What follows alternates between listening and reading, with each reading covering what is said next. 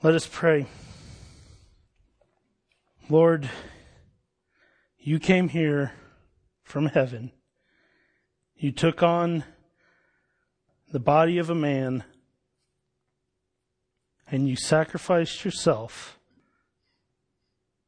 for the sins of all.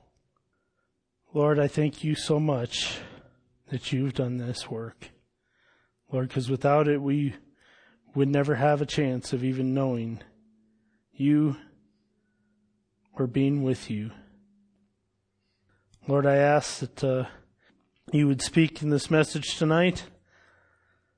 Lord, that uh, many would hear it.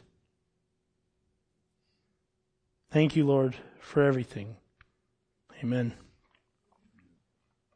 In the world today, there's a lot of myth and mysticism that revolves around Christmas. The image of Santa Claus, his elves, and eight flying reindeer make their presence known long before the day approaches. As people convince their young children that Santa is coming, and what does Santa do? He's a cosmic gift giver. He supposedly magically brings toys and gifts to children all over the world, and parents feed this selfish desire of their children. This is so ingrained in our society that even those who call themselves Christians propagate this lie into the holiday season.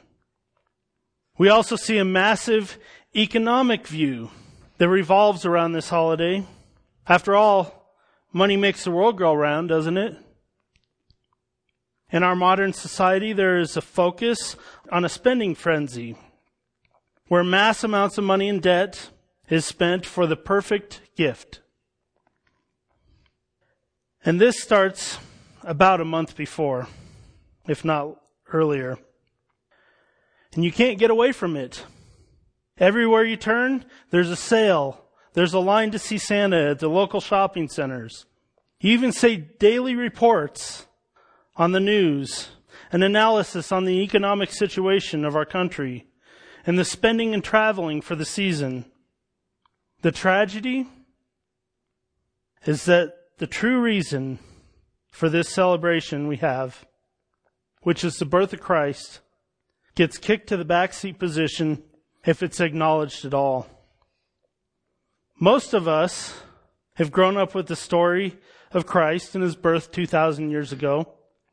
And people see the cute baby in the manger and think of farm animals and three wise men who brought gifts to this little baby. And we can look at that account in the gospel records in our scriptures. However, it is seldom that anyone asks, who is this child? What is his significance? And seldom do people care to know. I want to give a little bit of an answer to that this evening. So let me look in our Bibles to Philippians 2, 5 through 11. Philippians 2, 5 through 11. Have this way of thinking in yourselves, which also in Christ Jesus, who although existing in the form of God, did not regard equality with God a thing to be grasped but emptied himself by taking the form of a slave, by being made in the likeness of men. Being found in appearance as a man, he humbled himself by becoming obedient to the point of death, even death on a cross.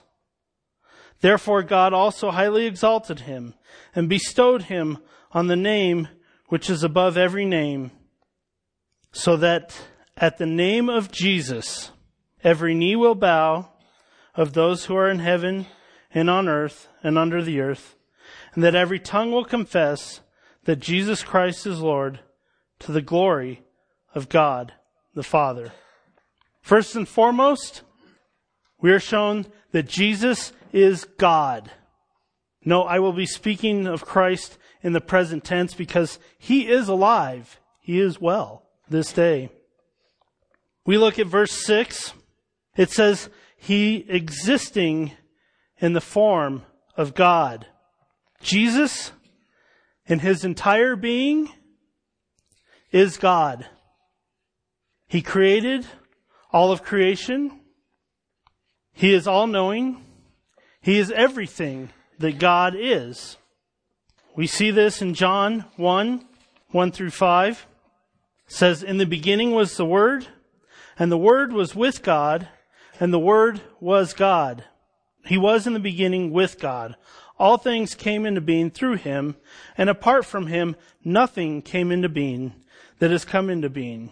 In him was life, and the life was the light of men, and the light shines in the darkness, and the darkness did not overtake it.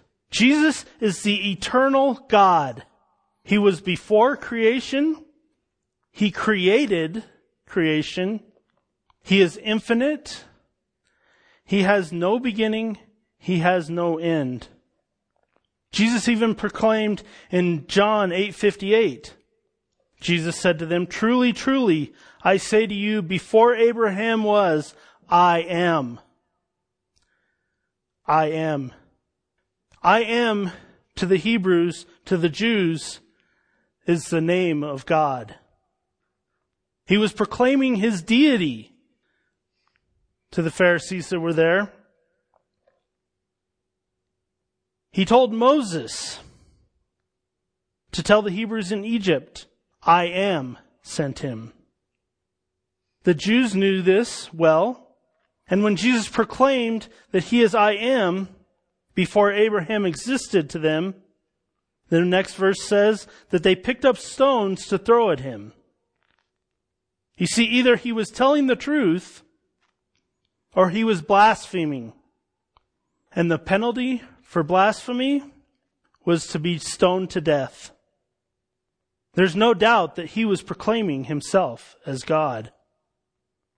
The next point I want to make is contained in the second part of verse 6 here and goes through verse 8. said he did not regard equality with God a thing to be grasped, but emptied himself by taking the form of a slave, by being made in the likeness of men. Being found in appearance as a man, he humbled himself by becoming obedient to the point of death, even death on a cross. Jesus, being God, came to earth and humbled himself. He did not give it up his deity as God, but instead he became a man in bodily form. He was 100% man and 100% God, all at the same time. Matthew 123 speaks of this. says, Behold, the virgin shall be with child and shall bear a son, and they shall call his name Emmanuel, which translated means God with us. He was God with us here on earth. It's amazing. He came to be with us on earth. That was direct prophecy from Isaiah 7:14. He came to be with us on earth. He came as a man. Many say the God man. John 1:14 And the word became flesh and dwelt among us and we beheld his glory glory as the only begotten from the father full of grace and truth. Remember back in John 1 1 just a little bit ago here. It said in the beginning was the Word, and the Word was God. Now, the Word has become flesh, and the flesh of God dwelt among us on this earth.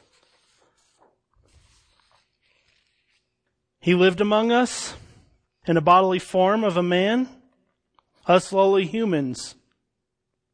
He took on this low task, this low container, that ought to freak you out. There's no other gods that have done anything like that. There's no other gods that would even have been considered to stoop to the level, even though they're false gods, they're not real gods. But man would never have put God to that level. This humbling goes unthinkably further. God did not only become a lowly man, but he was also obedient to the worst death imaginable. Death by crucifixion. It was said the one who was crucified dies a thousand deaths. Why would he do this? Why would he do this? It is for the redemption of man. Sinless, holy, perfect God had to redeem man from his sin and death that Adam placed on the world.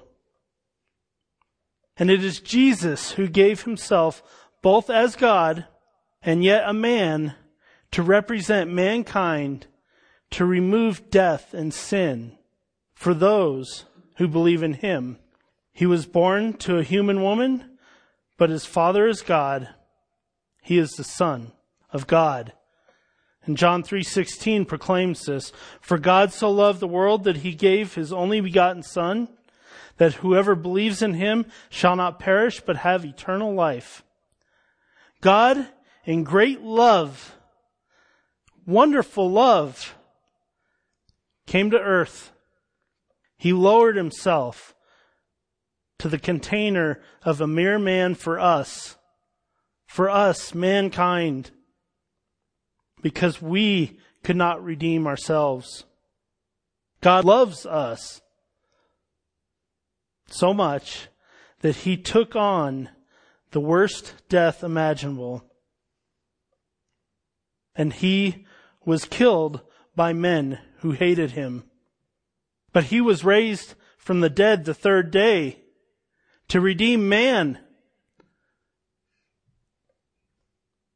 This is unthinkable for a God to do this. But what we are to see next is truly awesome. We look at our text again in Philippians verses 9 through 11. Therefore God so highly exalted him and bestowed on him the name which is above every name, so that at the name of Jesus every knee will bow of those who are in heaven and on earth and under the earth, and that every tongue will confess that Jesus Christ is Lord to the glory of God the Father. Jesus through stooping to the lowly level of becoming a man, taking on the clothing of flesh, and becoming obedient to dying a horrible death on the cross, redeemed mankind, and now he is elevated to Lord. Lord above everything. His name is the highest name, the name above all names. He is worthy of all and he will be acknowledged by all as King of kings and Lord of lords. Revelation 19:16 and he has on his garment and on his thigh a name written King of Kings and Lord of Lords. And we see that in Revelation 5, 5 through 14. And one of the elders said to me, Stop crying. Behold, the lion that is from the tribe of Judah, the root of David has overcome so as to open the scroll and its seven seals. Then I saw in the midst of the throne and the four living creatures in the midst of the elders a lamb standing as if slain, having seven horns and seven eyes, which are the seven spirits of God, sent out into all the earth. And he came and he took the scroll out of the right hand of him who sits on the throne. And when he had taken the scroll, the four living creatures and their 24 elders fell down before the Lamb, each one having a harp and golden bowls of incense, which are the prayers of the saints. And they sang a new song, saying, Worthy are you to take the scroll and open its seals, because you were slain and purchased for God with your blood people from every tribe and tongue and people and nation and you made them to be a kingdom and priests to our God, and they will reign upon the earth. Then I looked and I heard the voice of many angels around the throne, and the living creatures and the elders, and the number of them was myriads of myriads, and the thousands of thousands, saying with a loud voice, Worthy is the Lamb that was slain to receive power and riches and wisdom and strength and honor and glory and blessing and every created thing which is in heaven and on the earth and under the earth and on the sea and all things in them, I heard saying to him who sits on the throne and to the Lamb be the blessing and the honor and the glory and the might forever and ever. And the four living creatures kept saying, Amen. And the elders fell down and worshiped. This is that baby whose birth we celebrate. He is God. The God that came and humbled himself, born of a woman as a man. The God that gave himself with love to redeem man from sin and death that was brought forth from Adam. The same God that is now elevated to his rightful place in heaven as King of kings and Lord of lords, and everyone will confess that he is Lord, whether you wish to or not. It says every knee will bow of those who are in heaven and on earth and under the earth, and every tongue will confess that Jesus Christ is Lord to the glory of God the Father. Those who are in heaven proclaim him as Lord with great joy. Those of us who are saved on the earth proclaim it also. And those who are in hell make this same proclamation. No matter who you are, you will proclaim him as Lord. Whether you do it in joy as those in heaven and the saved on the earth, or as those in hell who have no other choice but to acknowledge his lordship. Brothers and sisters who are hearing me tonight, this baby came and sacrificed himself with the all encompassing love of God. If you have not believed in Christ as the Savior who takes away all the sin, there's still time. You can still believe and you can still make that life changing confession here on earth this day as long as you draw breath. Because this baby made it possible to be reconciled to God from your sin. Amen. Amen. Let us pray. Lord, I thank you for this day, Lord. God, I thank you for this evening. I thank you that we are here to celebrate you as Lord of Lords, King of Kings. Lord, you made the ultimate sacrifice. Lord, I hope that someone who will be hearing this, Lord, that they will turn from their sin. They will turn to you and proclaim that you are Christ, you are the Messiah, you are the Almighty living God, and they will be saved. Thank you, Lord. Thank you for your great and wonderful sacrifice. Amen.